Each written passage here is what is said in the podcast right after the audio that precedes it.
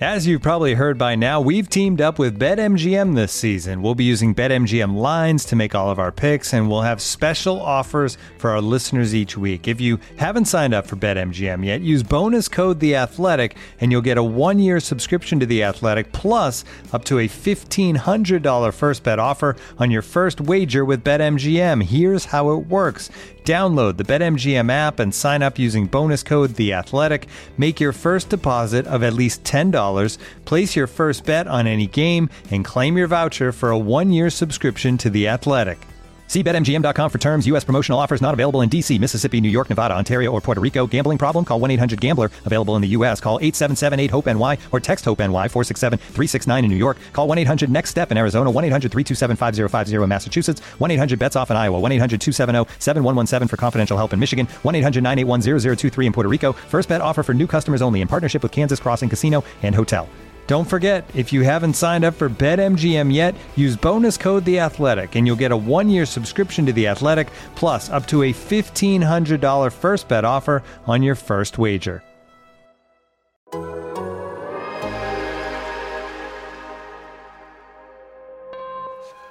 Uh, You are now tuned into anything's possible. The most honorable, the most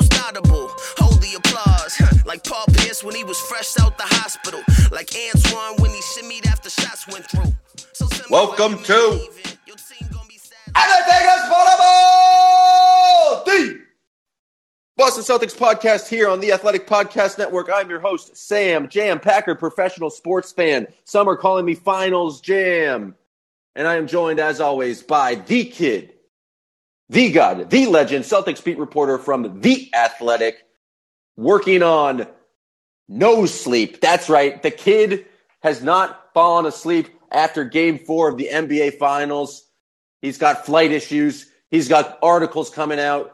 But we are joining you after the Celtics drop game four to Steph Curry and the Golden State Warriors. And I think it's appropriate that we separate out those two. Steph Curry scored 40 points in game four, knocked down seven threes. 43 points. I'm sorry. I 43. shortchanged the man. He was absolutely phenomenal. And the Celtics' fourth quarter offensive struggles return. They had a, uh, I think, a six point lead with seven minutes left in this game, and then just did not score points for pretty much uh, the rest of the game, save for one insane Marcus uh, Smart three. They really didn't score points for the rest of the game. They had one Marcus Smart three that was just kind of a bailout on a bullshit opportunity, and then Al Horford hit one three in the corner, and that was it for them. That was it. They did they did not make a two pointer over the final seven minutes and thirty two seconds of the game. They just their offense just crumbled, as it has a lot of times in a number of key situations during this playoff run. I feel like they're the most hit or miss team in that regard. It's either they're playing good basketball or they are just throwing turnovers, having scoreless droughts, going to stagnant isolations. And it is really their offense for a really good offense. It has some some moments when it just totally falls apart. And this is now the third straight series they have lost a huge game at home. A huge game at home because at least partially because of offensive issues and the fourth quarter scoring six points over the final 732 and you've got to give Stephen Curry as much credit as humanly possible. He was incredible. He hit ridiculous shots. He controlled the game. He kept the Warriors close in the first quarter when the Celtics looked like they were going to really run away with things. He was just stellar, as stellar as stellar gets but but man, the Celtics really lost a good opportunity to take full control of the series because in the fourth quarter they just could not score points. Yeah, I think you also have to give credit to I think primarily Klay Thompson and Andrew Wiggins. It's like they they took a lot of threes the Celtics did in that stretch, but that's not for a lack of trying to drive and get into the paint. I just thought Klay and Wiggins did a damn good job on Tatum and Brown on those drives.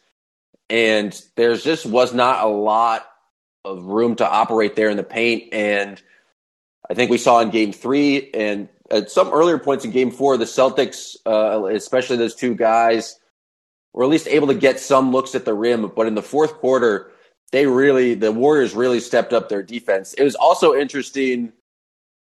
Draymond Green was not on the court for uh, the majority of that stretch, uh, that kind of like s- that first six minutes where they couldn't score. It was Kevon Looney, Wiggins, Klay Thompson, Steph, and Jordan Poole. And the, the Celtics they're off like just everything slowed down. Uh, and when the game kind of slows down to just like half court basketball, um, it does not bode well for the Celtics. Just like they, it, they're so much better when they're playing with pace when everything's moving, but they just, uh, it was just isolations and it was just like, all right. Or it was, uh, it was like waiting, you know, till there's like eight seconds left in the shot clock to see if Jayson Tatum can get better post up position. That's one of their specialties. Yeah, that was a that was another like so it was it was both both isolations and just kind of like waiting around trying to get Tatum uh the matchup he wants and then the Warriors doing a really good job fronting and then it's like all right, well I guess Derrick White has to take a 3 now. Um so a lot of just bad offensive possessions, but I think you have to give the Warriors credit because in game 3 they were letting up a lot of drives. The Celtics, I think, points in the paint where it was uh, a lot, and that just like they kind of really siphoned that off in Game Four, especially late where I thought the the pit like it's not. I didn't think the Celtics were necessarily settling for threes. I just thought the Warriors did a really good job of keeping them out of the paint. Yeah, they did a a much much improved job in that fourth quarter compared to what they were like in Game Three the I thought Klay Thompson defensively just found something inside himself. he has not been able to move the same way he used to move throughout this series since coming back from his two devastating injuries. And he was able to keep Jaylen Brown in front of him. He was able to keep Jaylen Brown from getting easy opportunities. He forced Jaylen into like some bullshit runner, one legged joint that just probably should not have been shot at all. He, I just thought Klay Thompson, like, that was sort of a, a heart of a champion type game from him. Um, and Steve Kerr's decision to go without Draymond Green for a while was obviously probably the most important decision of the game. And the Warriors were still able to get stops. Like without Draymond Green, who's when healthy, when 100% right, the best defensive player in the game, they were still able to hold the Celtics basically scoreless for a key stretch of the fourth quarter. And I just felt like the Celtics didn't attack right um, throughout the whole fourth quarter. Like there were a couple of possessions early on where they were just trying to ISO Nemanja Bjelica Which I, understandable instinct. I get the instinct. You see Bjelica out there, you think, man, we should probably be able to get past this guy. But he's a dude who, if you get him in a closeout situation, like he's slow footed, you can probably take advantage of him. If if you get him going around a screen, like he's probably totally fucked. But if you try to just ISO him, and he can give you like a little bit of space and he can take the right angles, then he's not the one to hunt. Like he's really not that bad a defender in that particular situation. And he's done a pretty good job on Jayson Tatum throughout this series. And I felt like that was when the Celtics started to attack the Warriors in a way that wasn't necessarily beneficial. And you people may call me crazy for thinking like going at Nemanja Bjelica is a bad idea, which maybe maybe that's true. But I just felt like stagnating the offense to go at a guy that has held his own in that type of situation just kind of sent the Celtics down the wrong path over the fourth quarter. And and I just felt like from there on they just did not have a great offensive mindset. And I I don't trace it back to just going out into Nemanja Bjelica. Obviously that, that that's not like it's not like they went at him and it was like, oh my god, we forget how to play basketball. But I, I do feel like they weren't playing with the same mindset. And honestly, it was like the whole game. Like the first quarter, they could have been up 10, 15 points right away. And it was turnovers, it was wasted possessions. Um, I think Ime Udoka said it. He's like, every time we got a five or six points, we just made bad decisions. And it was like that the whole game. Whenever they got up a little bit, it was like stupid, stupid, stupid. Yeah, I, there's a stretch at the, the start of the fourth quarter where I think Brad Stevens must have been fuming because his guys were swinging for the fences instead of just, you know, taking that outside pitch and popping it over the second baseman's head and hitting singles. Like they got up six. White hits a three in the corner. Tatum hits a sidestep three. Um, and then it's like Payton Pritchard tries to hit a three from deep to like put him away. Jaylen Brown. I didn't. I thought it was shot. it was okay because it's Payton Pritchard and like that's what he does, make buckets. But then coming down the next time, it was a Jaylen Brown kind of jacked up three, and uh, then the Warriors just kind of like get back into it. But I agree. I think the the turnovers they weren't as bad late because um, they were just too busy uh, jacking threes, but they still were up around 15 and you're right. Just like dumb pass, like Tatum had a stretch of just like some bad passes, some dumb passes, um, passes to no one. He had one of those. Uh, Derrick White was like they were unable to capitalize when they were creating turnovers, just like some bad passes in transition. I just thought it was like a generally sloppy game where they they were never really able to to create any distance. Like you said, like anytime they got up six, they kind of messed up. And I thought they played a damn good defensive game. It's just Steph is fucking Steph, man. Like if you look at his seven threes, I'm pretty sure all seven were pretty tightly contested. He's just phenomenal, and I thought he'd. He's a joke. He's a joke. He, Absolutely. He's joke. just like the, the and he's just like a backbreaker because I thought there were so many instances where the Celtics played amazing defense for 22 seconds of the possession or for the full possession and then just uh, the the Warriors were able to get an offensive rebound and get another shot. But I thought the Celtics just like you can just see how much work they're putting in on the defensive end. And it feels like there's a lot of times where they're just not rewarded for that, either by uh, offensive rebound or Steph just being a joke. Like it's just the Celtics can work yeah. and work and work, and they yeah, just cancel it out because it's like, oh, Steph has a foot of space. It's just like there was that one play when Gary Payton the second caught the ball in the corner. And you could see the Celtics defense just like exhale, right? like a non-shooter caught the ball. Like we are Gucci let's just fucking chill.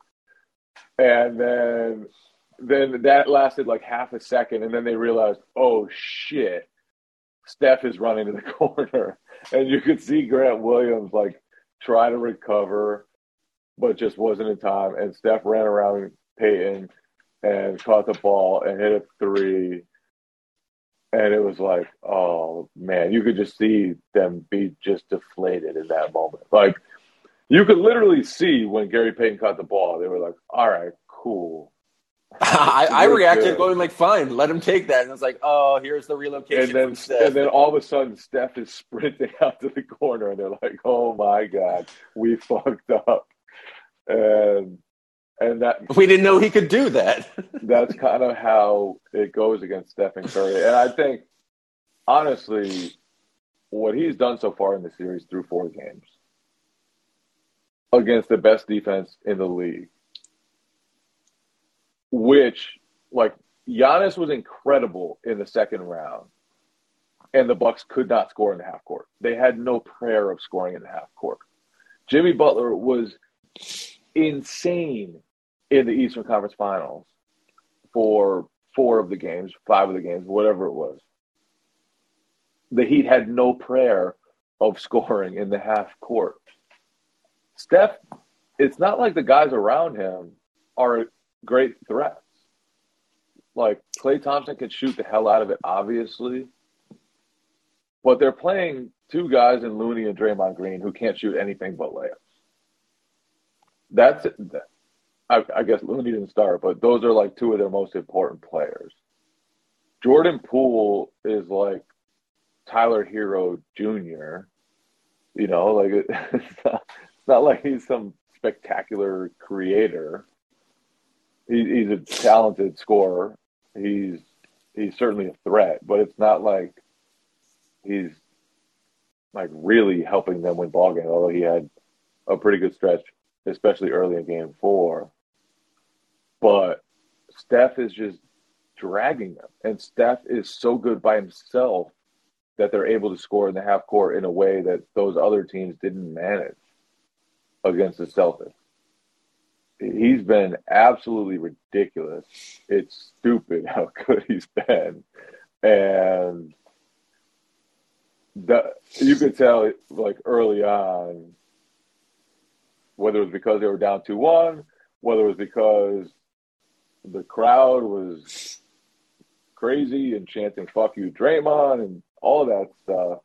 He had a little bit of extra to him in that game, and man, he was just devastatingly good. Like just incredible.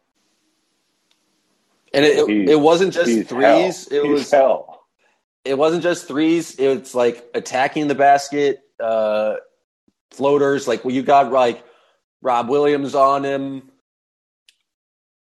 That stretch in the fourth quarter where the Celtics, I think, were up to 94 92, and Robert Williams was like full on limping. Um, I think it led to Klay Thompson three. And then it was just like, all right, we're going to isolate Steph Curry against the limping Robert Williams. And he just like toyed with him for four to five dribbles before hitting like a very easy floater but he was able like doing that pretty much to everyone. I think like the Celtics made some adjustments. They we saw Horford switch out onto him on one possession. Actually forced a long two. I thought Horford did a good job there, but I thought Steph. It's just it's not just the three point shot. Um, yes, the three pointer like creates a threat of everything else and makes makes everyone close out hard on him and makes his driving. But I just thought his his decision making, his two pointers. This mother, this dude hit a 22 foot bank shot. Like just like the disrespect and just the amount of uh, cojones it takes to attempt a bank shot from that distance. Uh, it just shows his skills, and he was he's just been.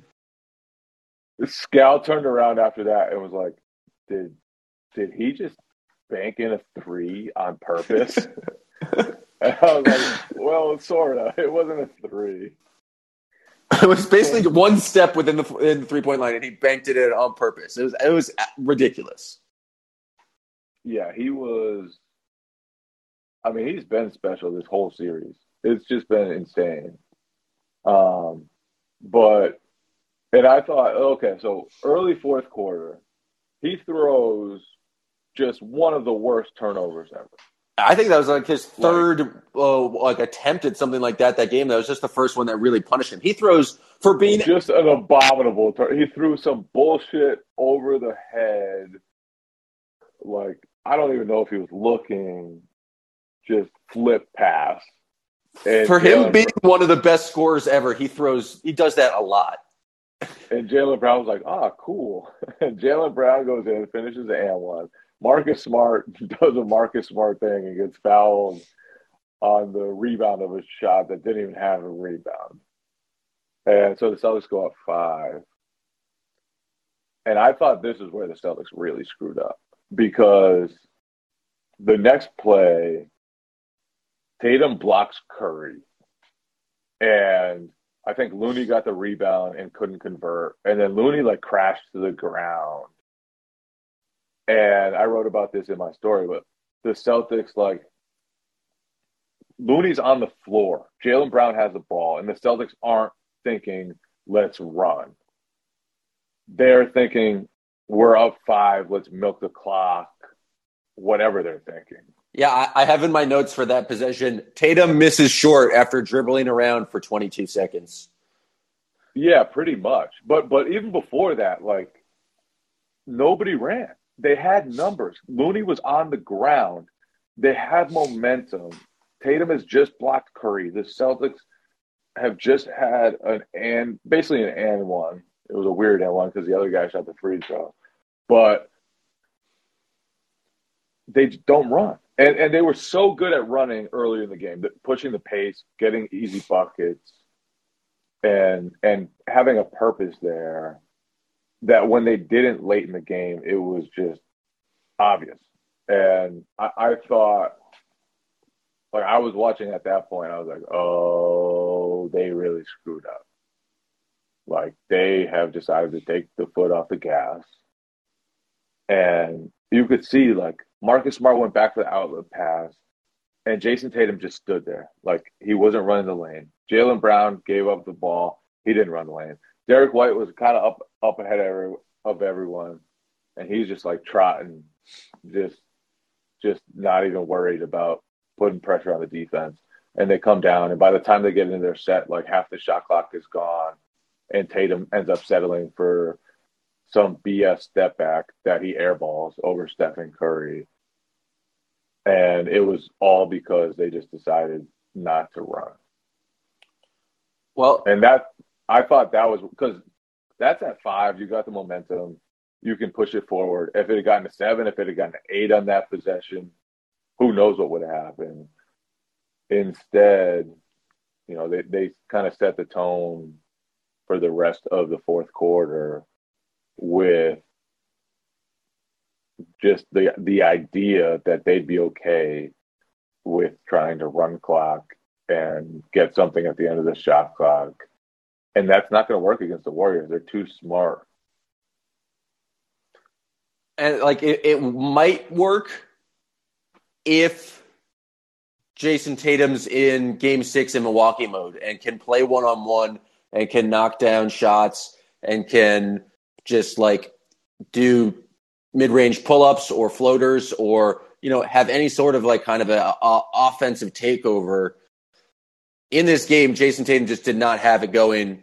Uh, he was eight for 23, four for eight from three. He only ended up with 23 points but he just did not look comfortable scoring the basketball in the paint. Um, a lot of like kind of those. He's 14 for 51 inside the two inside the three point arc this series. And he just hasn't looked just great. Bonkers. I thought there's some moments at the end of game three where he had some of the nice kind of high off the glass layups, but the kind of the shots that I he's you, you're used to seeing him hit, kind of the easy two point jumpers are the ones where he drives and spins back and fades away. He just did not look like he's was himself, uh, and it's just like if the if the offense is going to just slow down for the Celtics and just become all about isolations, you're pretty much just asking Jayson Tatum to score individually, and it felt like they had a few possessions where it's like, all right, we're going to just try to isolate Tatum and see what he can do and they realized after two or three possessions that didn't work. And then they uh, said, "All right, Jaylen, it's your turn to isolate. Let's see what you can do." And that also didn't work. But I don't know the exact reason for Tatum's struggles, but he it did feel like he was kind of missing some shots. uh, especially for like the, the mid range that you would like. You've seen him make a, a number of times, but it's going to be really hard for the Celtics uh, to win if he Tatum just continues to kind of no show, uh, especially late in games. Yeah, and I thought that play in the fourth when he made a great backdoor cut to totally lose Wiggins. And it was just Klay down low. And Klay was like not late getting there, but like on the tardy side. And Tatum just didn't power through him to the rim. He did some kind of like spinning finger roll. And it was almost like he, he wanted to foul, to draw a foul, and he, he ended up like crashing into the sideline. It's like, just go finish, man. Like, you're way bigger than Klay Thompson. You are more athletic than Klay Thompson. You have a longer wingspan than Klay Thompson. Like, just go up and finish and don't worry about getting a foul. And I, I just think he has to be better. And I think he's been good in some ways throughout the series. Like he had he's he's been rebounding. He's been I think he's averaging like seven point eight assists during this this series. Um he's had some turnover issues, but like for the most part, the biggest issue with him has been he just hasn't been able to score inside the arc. 14 of 51, that's 27.5% from inside the arc against a team that's very small and doesn't really have shot blockers. Like he, he just needs to be better. He needs to be sharper. He needs to find ways to attack this defense that is going to send a ton of help to him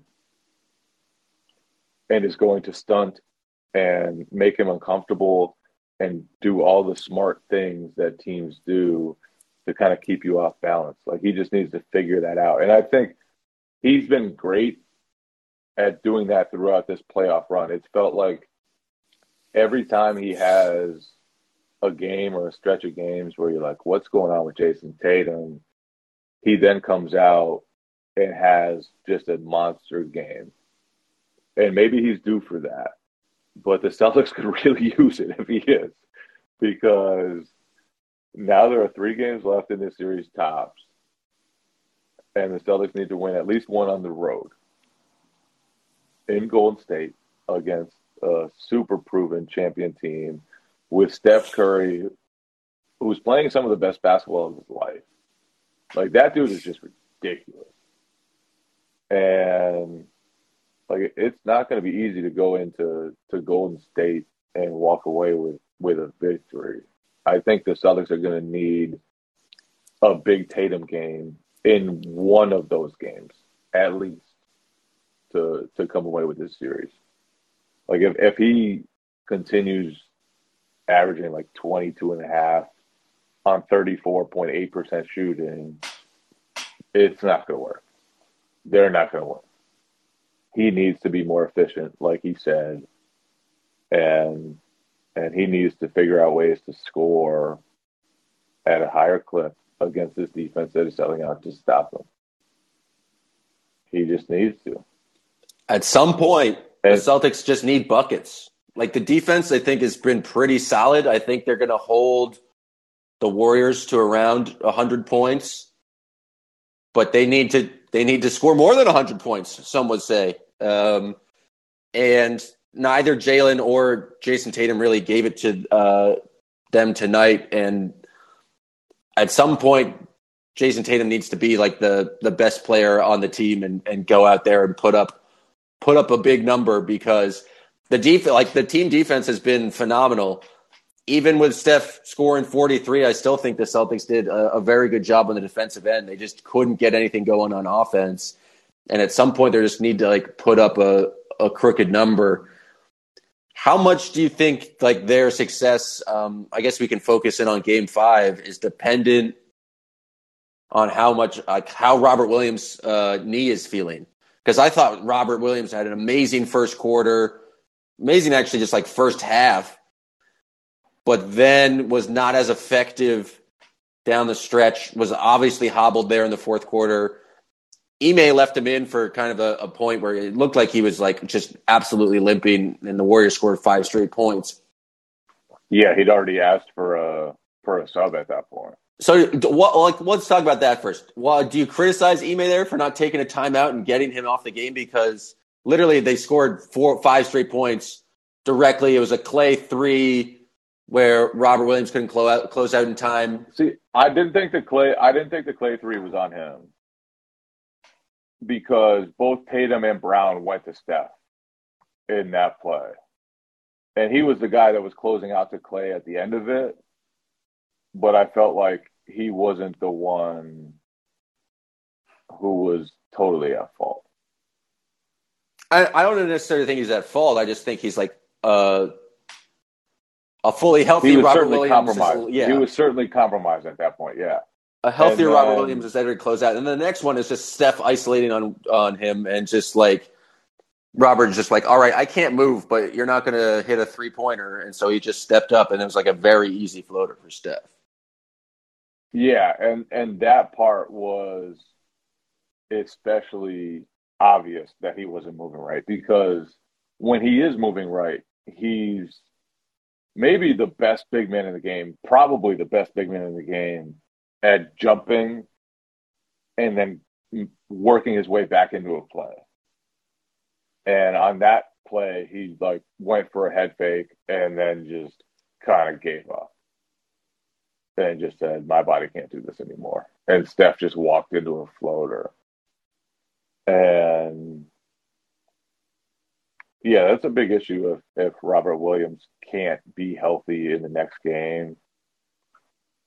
I'm not going to say he's not going to be healthy because he I feel like he's had a bunch of these moments where it's like, oh, Robert Williams doesn't look great, and then a few days later he comes back and is just bouncing around he has been healthier throughout parts of the series, and that's been a huge, huge deal for the Celtics. That first quarter, he was unbelievable.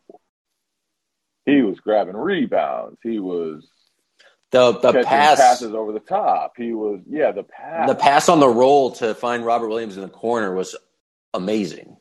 Grant wins. But yeah. yeah, it, it was. I mean, that whole first half, he was just doing things that reminded you that when Robert Williams is 100%, they're just totally different. And I don't think we've seen him at a 100% probably the whole playoffs. Um, but that first quarter was like as close to full the full Robert Williams experience as the Celtics have probably seen this whole playoffs. And he was great in the fourth quarter of game three, and he's been off and on great in parts of this series, in parts of this playoffs. But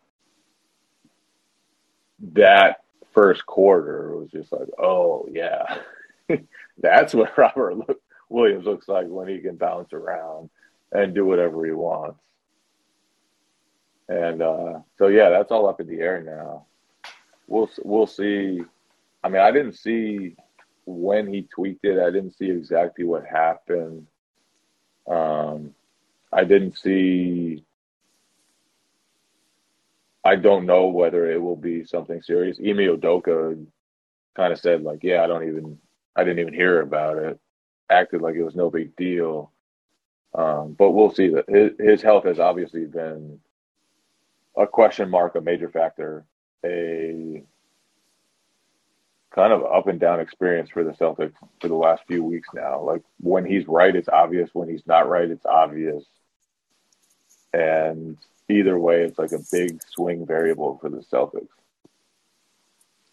And it just changes like how like flexible the Celtics can be with their lineups. Like he's healthy at the end of game three, they can go with two bigs, and I don't necessarily think that's the the long term solution or like the you're going to run that for a lot of minutes, but I definitely thought that helped the Celtics on the glass.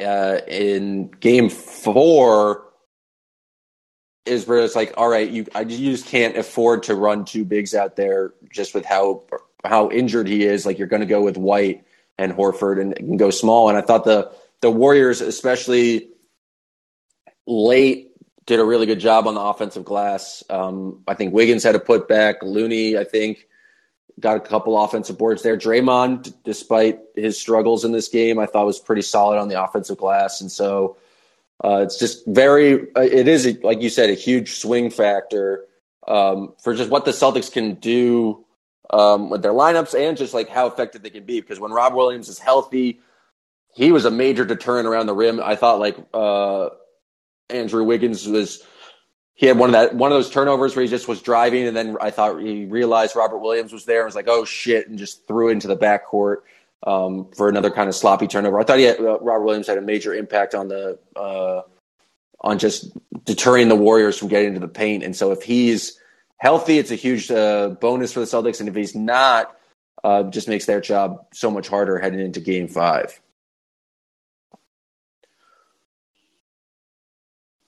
Any other yeah, players we should talk but... about? Like, what do you think about Marcus Smart's performance? He had two early turnovers, and I thought, oh, buddy, this is not going to be great. Uh, but he was all right. He had finished with 18 points, but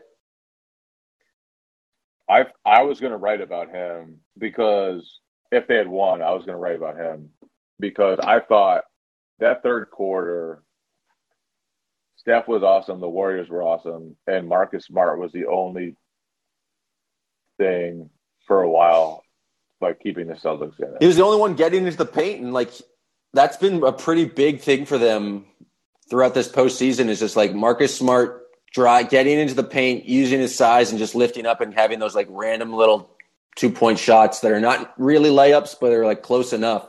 Like that's been a major steadying force for their offense, and he did some of that there in the um, third quarter, but after that, it kind of all went away. But I thought he was like pretty solid. Uh, but he, like the rest of the team in the fourth quarter, just didn't have it.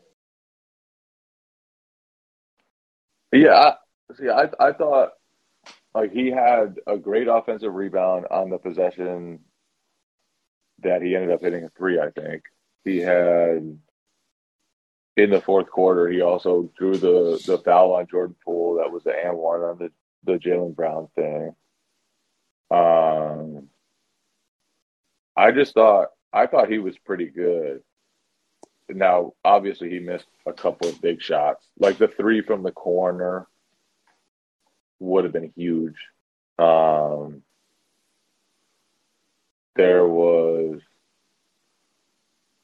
and and I guess in in some ways, like he's in charge of getting them to to be organized and run the right offense and look for the right. And guy. he's the one who who often is the guy who's pushing the pace, um, and like, and you could see him trying sometimes, and then nobody else was was really running with him, and I felt like that frustrated him. I felt like he was pretty frustrated with the Celtics offense for a lot of the game.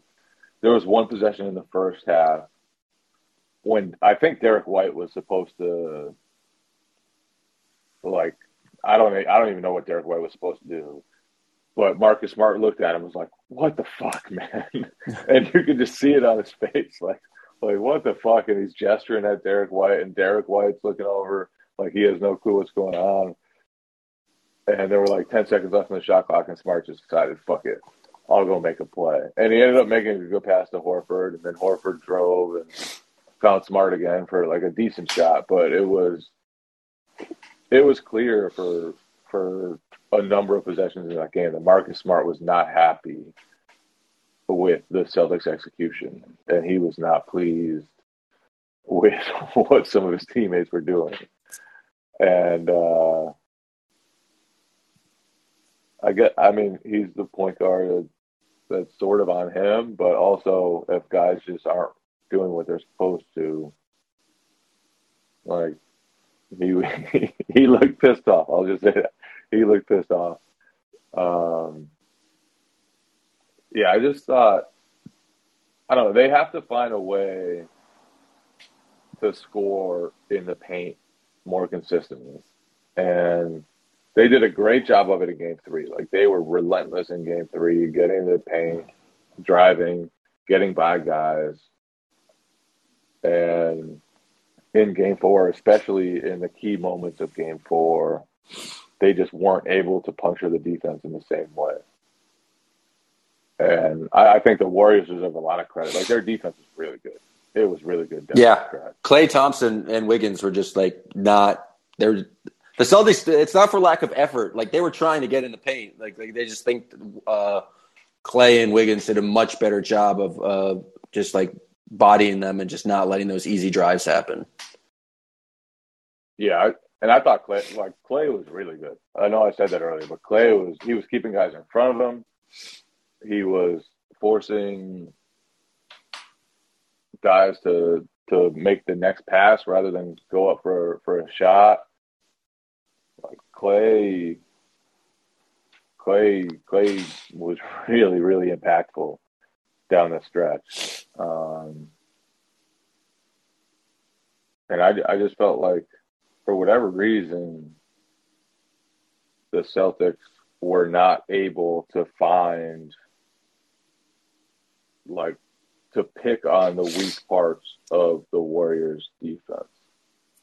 Yeah, I they think Poole and Curry were on the court for a lot of that stretch. Like it was just uh, unable to get to that matchup either because the Celtics weren't doing it fast enough or um, I don't know. I just think they, they did not punish Curry or Poole in a way that we've seen them do earlier in the series.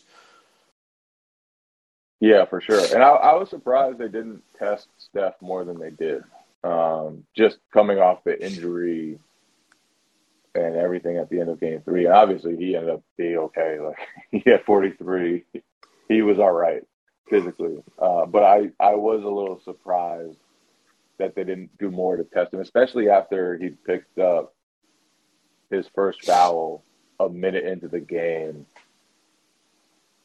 I just felt like like they kind of let an opportunity pass by there by not going at him a little more and trying to get him tired, trying to force him to defend actions. Um, yeah, and, and maybe, game... maybe I'm misremembering. Like maybe I just didn't didn't notice that they were going at him a lot, but it felt like in Game Three when he got some foul troubles early, in foul trouble early, they were just relentless hunting him, and they weren't they weren't nearly as as committed to that. And obviously, he didn't have the same level of foul trouble, but but maybe he would have gotten there if if after he got that first foul early, they went after him. No, in game three, it felt like there was multiple times where they were going after him and they got Tatum on Curry and forced the Warriors to actually double Tatum and pass out of it. And it just didn't feel like, for whatever reason, they could get those kind of opportunities there in game four. It like did think like a lot of the Celtics isolations came against the Warriors better defenders. And so I think if if you are going to like kind of get into that isolation game it feels imperative that you get kind of the best matchup possible. And to me that's going against Curry and Poole rather than uh, Thompson and Wiggins. Before we get to the callers, there's two qualms I have with um, I got qualms. One. Oh, you got qualms. Is with uh, the in-house DJ, and one is with you, Jay King. But I will start with the in-house DJ. We talked about the moment you, um, Jaylen Brown, like Curry throws the ridiculous turnover. Jaylen Brown steals it, goes to the rim. Um, they get the foul call. During that timeout, Jay, did you happen to happen to notice what song they played? no, I definitely did not. They were playing Dirty Water by the Standells, the song that they play after the Red Sox win the game. It is the winning song for the Red Sox. It is a song that you only play once a win occurs. You cannot play that song with seven minutes and 32 seconds left in the fourth quarter. It just creates a bad vibe. And you know what happened after that? the Celtics did not make a two point shot. They only had two field goals for the rest of the game. after you play Dirty Water with seven minutes left. I thought it was a, an a, abomination of DJing that um, I just you can't do that. It's the finals, and it's uh, uh it's not time. I've been to a, many and many Celtics games over the past eight years. I've never once heard heard the Red Sox victory song during the middle of the game. I thought it created some bad vibes out there in the Celtics. I thought it was absolutely poppycock. I thought it was poppycock a thousand percent. And um, speaking of poppycock, the turncoat Jay King.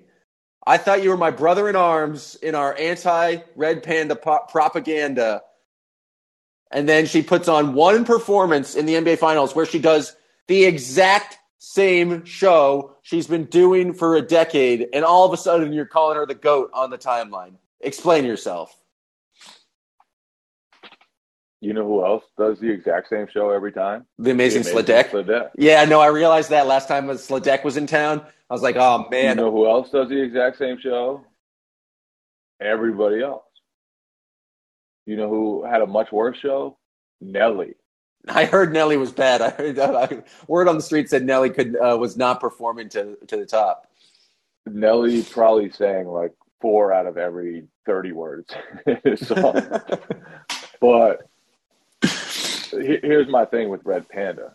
I've always said that she is a one trick person, a bowl dropper who doesn't always master that trick. Now, I went into this game, it was a finals game.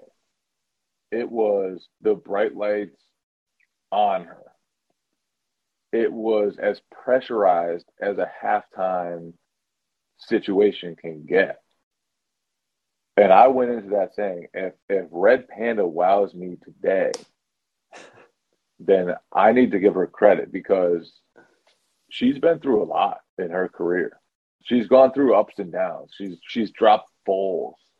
She has repeatedly failed to to finish the final kick with the six bowls on top of her head.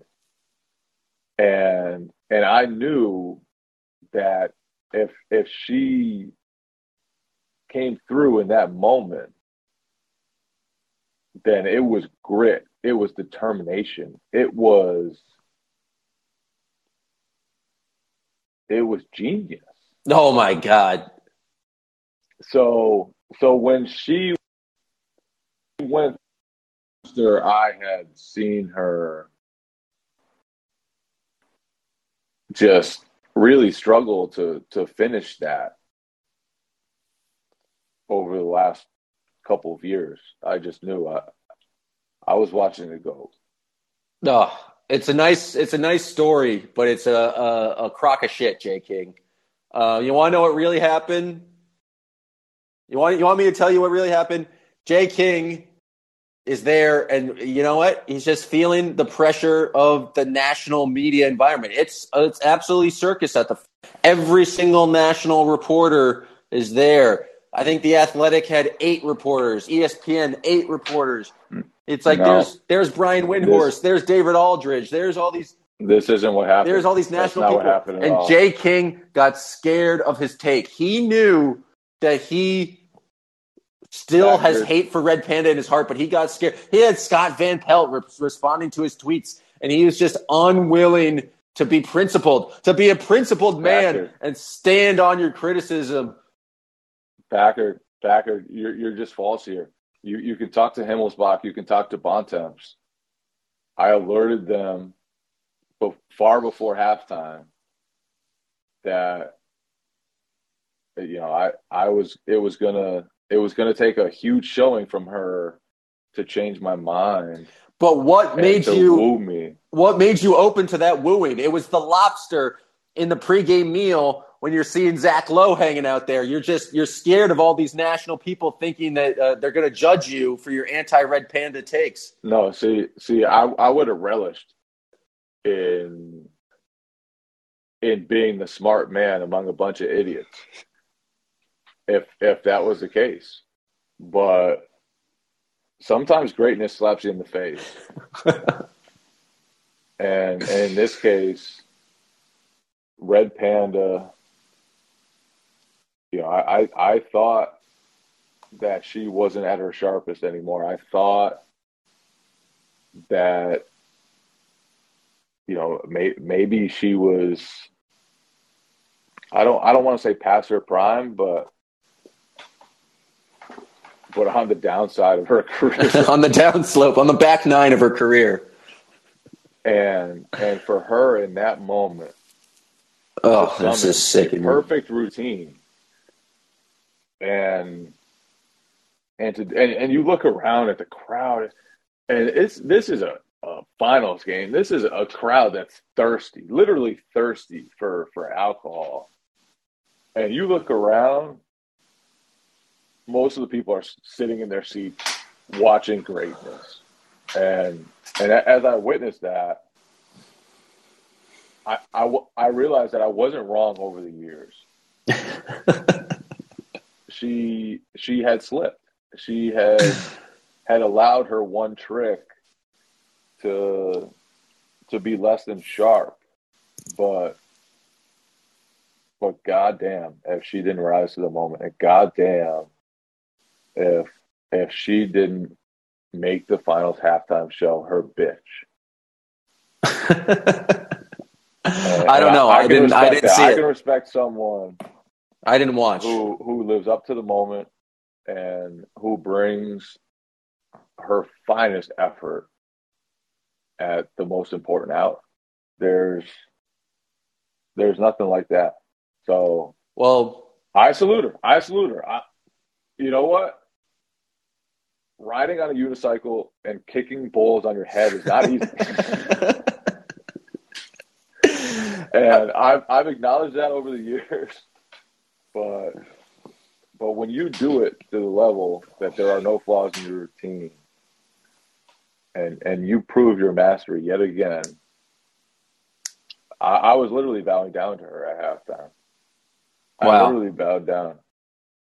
This episode is brought to you by Michelob Ultra, the official beer sponsor of the NBA. Want to get closer to the game than ever before? Michelob Ultra Courtside is giving fans the chance to win exclusive NBA prizes and experiences like official gear, courtside seats to an NBA game, and more. Head over to michelobultra.com slash courtside to learn more. Victorinox, the makers of the original Swiss Army knife, have been a reliable companion for life's everyday challenges, mastering functionality, innovation, iconic design, and uncompromising quality with its products. The Victorinox Swiss Army knife provides you with all the things you don't think about until you need it tweezers, a screwdriver, and even a corkscrew. With the Victorinox Swiss Army knife, you can be prepared to master everyday life. You can find Victorinox Swiss Army knives at Dick's Sporting Goods. Discover the latest collections from David Yurman, as seen recently, styled on basketball stars like Jaime Jaquez, Jalen Green, D'Angelo Russell, and others. David Yurman is a celebrated American jewelry company inspired by the beauty of art, architecture, and the natural world. The story of David Yurman begins in New York City, with David, a sculptor, and his wife Sybil, a painter and ceramicist. When the artists began collaborating, their goal was to simply make beautiful, designed objects to wear. Over 40 years later, the Yurmans and their son Evan continue to redefine American luxury jewelry with timeless, modern collections for women and men defined by inspiration, innovation, consummate craftsmanship, and cable, the brand's artistic signature. David Yurman's collections are available on davidyurman.com. Well, Jay, if you're the type of person who respects someone performing at the highest levels and someone who's really honed their craft over a long period of time, then I think you're going to respect this next uh, caller. Joshua B., come on down. Can you follow in Red Panda's greatness? Thank you. Yeah, I hope I can deliver a good performance like Draymond Green. So good. I think he has more podcasts than he has field goals at this point in the season. Tell me more about Otto Porter Jr. and how effective both his points were in game four and how it was such a brilliant decision to start him in place of Looney. What about the amazing Gary Payton II, who had five points, or Kevon Looney with six points, or the incredible zero points that you got from Bjelica? And before you say I'm ignoring, ignoring the majority of the stats, I'm talking about five of the nine players that the Warriors played. And you have to have five players on the court at all times. In the words of Zach Harper of the Basketball Buds, we've seen the story before. You've seen one superstar try to beat the Celtics before. You've seen Giannis Antetokounmpo, Butler, and now you're seeing Steph Curry. It's different, sure, but it's the same. It's a superstar rising to the top. It's different. A superstar it's rising different. to the Steph, top Steph's ridiculous. while the rest of the team tries to carry the day. And how different is the name Andrew Wiggins from the name Jrue Holiday, from the name Bam Adebayo? The number two guy still plays good. Good, Pretty sprinkle different. good games here and there, and we all gather after the loss to worry. If we commit 12 or more turnovers, just like ba- Ime said, we struggle, and if we commit less than 12 turnovers, we win.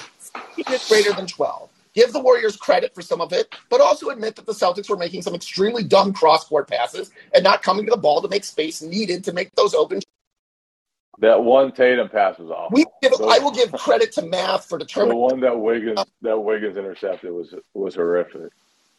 I noticed that the conversation about the Warriors' third quarter Hold on, Josh. where to be fall down? Josh, Yeah, do, do you have? Did you write this down?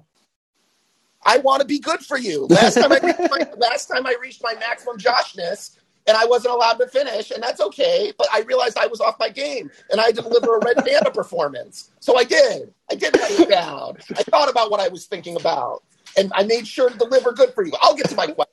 Fine. The Celtics have gone back and took back and forth in two series, back to back games with the Heat and You're a legend, Josh. You're a fucking legend. and now they are in the middle of a back and forth series against the Golden State Warriors. What evidence have you seen that makes you think that when the Celtics feel the desperation, that they won't respond with a win, especially in consideration that they haven't lost a game, lost back-to-back games since February? And for the rest of the series, if the Celtics win Game Five, do you think having Scott Foster, whom the Celtics have an undefeated playoff record with when he referees, warrants me going to Bet MGM, proud sponsor of the Athletic, to place a bet with Scott Foster's help that the Celtics will close the door on the Warriors in Game Six? Oh wow! Even getting the the sponsor in there, that was that was an electric performance. That was a red panda moment. That was a red panda moment. That was good stuff. Um, this first statement about how all the other Warriors players are not great, um, I would agree, but I don't think it matters because Steph is that good. His next statement about the Celtics bouncing back, I think it's a very solid point. I don't think there's like a, a huge, huge cause for concern.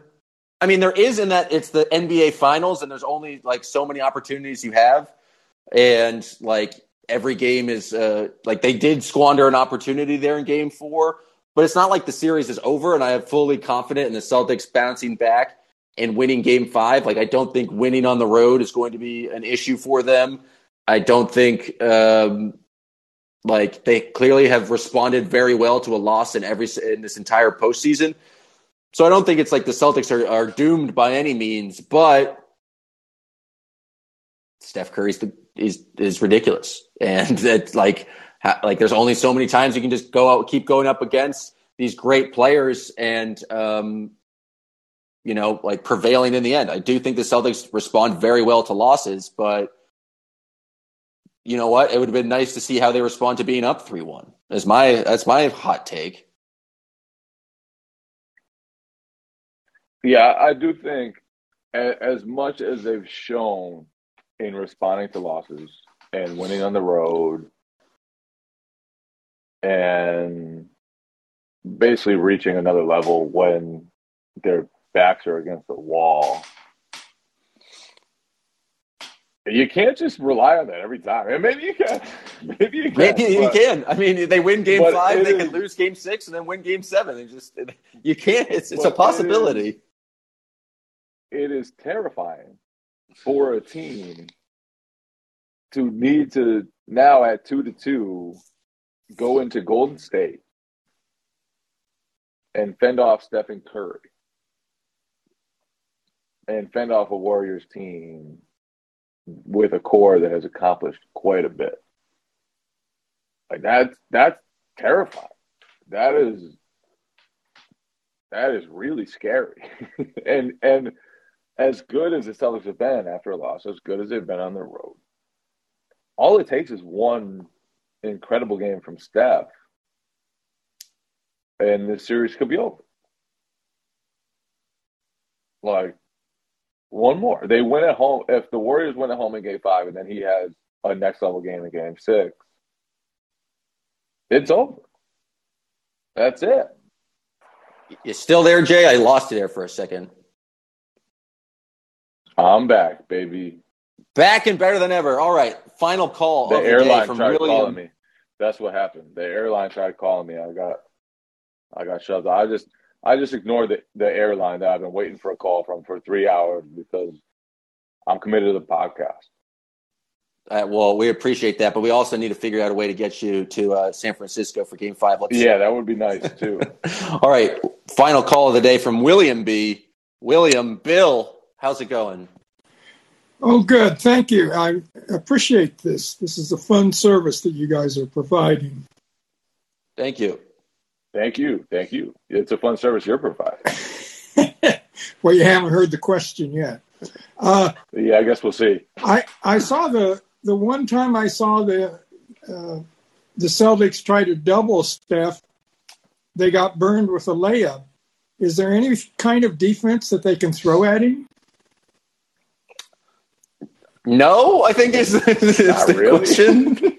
I really, I do think Not they're really. they're doing a good job. Like, uh, there's a lot of complaints about them being in drop. I thought the Celtics were like better about not being as far down with the that second guy. But I don't think the answer is doubling Steph or blitzing Steph or trapping Steph. Like the Warriors are just too good going four on three. I think we saw that happen. And Lo- it just ended up with like a very easy Looney layup. Like the Celtics with Derrick White and Marcus Smart. And that's when Draymond gets Yeah. unlocked too. Like they've done a great job of limiting Draymond. If they start doubling, all of a sudden Draymond is a factor again. And I think like Marcus Smart and Derrick White have been very good at kind of getting over screens and like just making it a little bit more difficult on Steph. So I think like the way the Celtics are playing defense is like probably the best way to do it. It's just that Steph is Steph. Like he doesn't he needs so little space to get his shot off that like May- maybe it's trapping just because like then you'll be giving up twos instead of threes but you know like steph was uh what 50% from three like I, I just don't know what the answer is uh because he's just that good and i think they're just like they're playing i think very good defense on him it's just um as not i mean it like it, it's just steph is steph man there's not there's not a lot you can do I've, I've got an answer. I've got an answer. And it won't totally shut off Steph. And he'll still be hell. but that doesn't sound like much of an answer then play better offense. Ooh, that was that is uh, well. That's an amazing answer. I'm sorry I doubted you. That is the answer. The Celtics offense, when it has bad stretches, has just bled into the defense time after time during this playoff run. Every time the Bucks made a run, it seemed like it was because the Celtics just fucked up. like every time the Heat started surging, it was because the Celtics threw turnovers, and settled for bad shots. And the Warriors, I think Le- LeBron tweeted it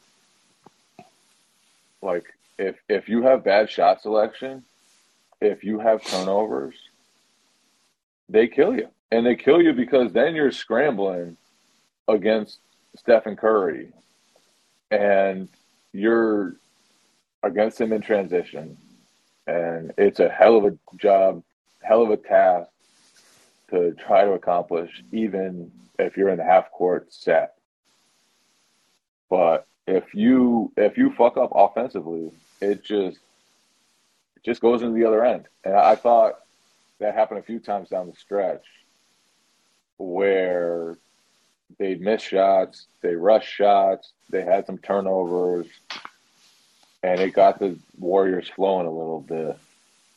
And so that's that's my that would be the thing that that I would really point to is shore up the the iffy shot selection, shore up the turnovers, and that will have a huge impact on on the defense at the other end. The I'm looking at cleaning the glass stats right now.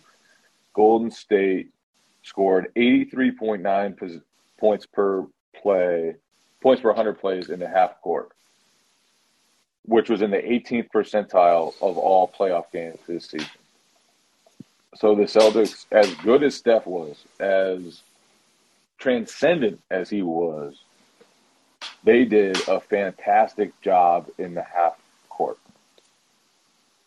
It was the transition that got them and their own offense. And their, if you play bad offense against Golden State, it hurts you twice.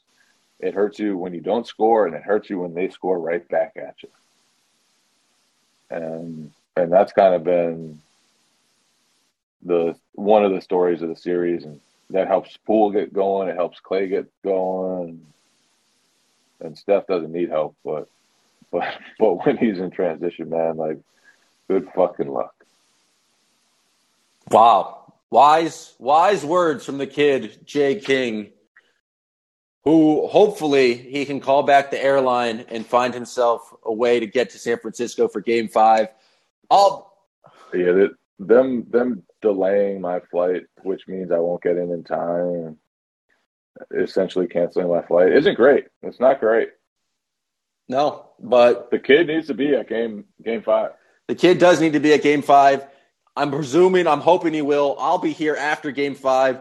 Uh, so if you guys enjoy the podcast and are listening here on the Athletic app, the podcast is anything is possible.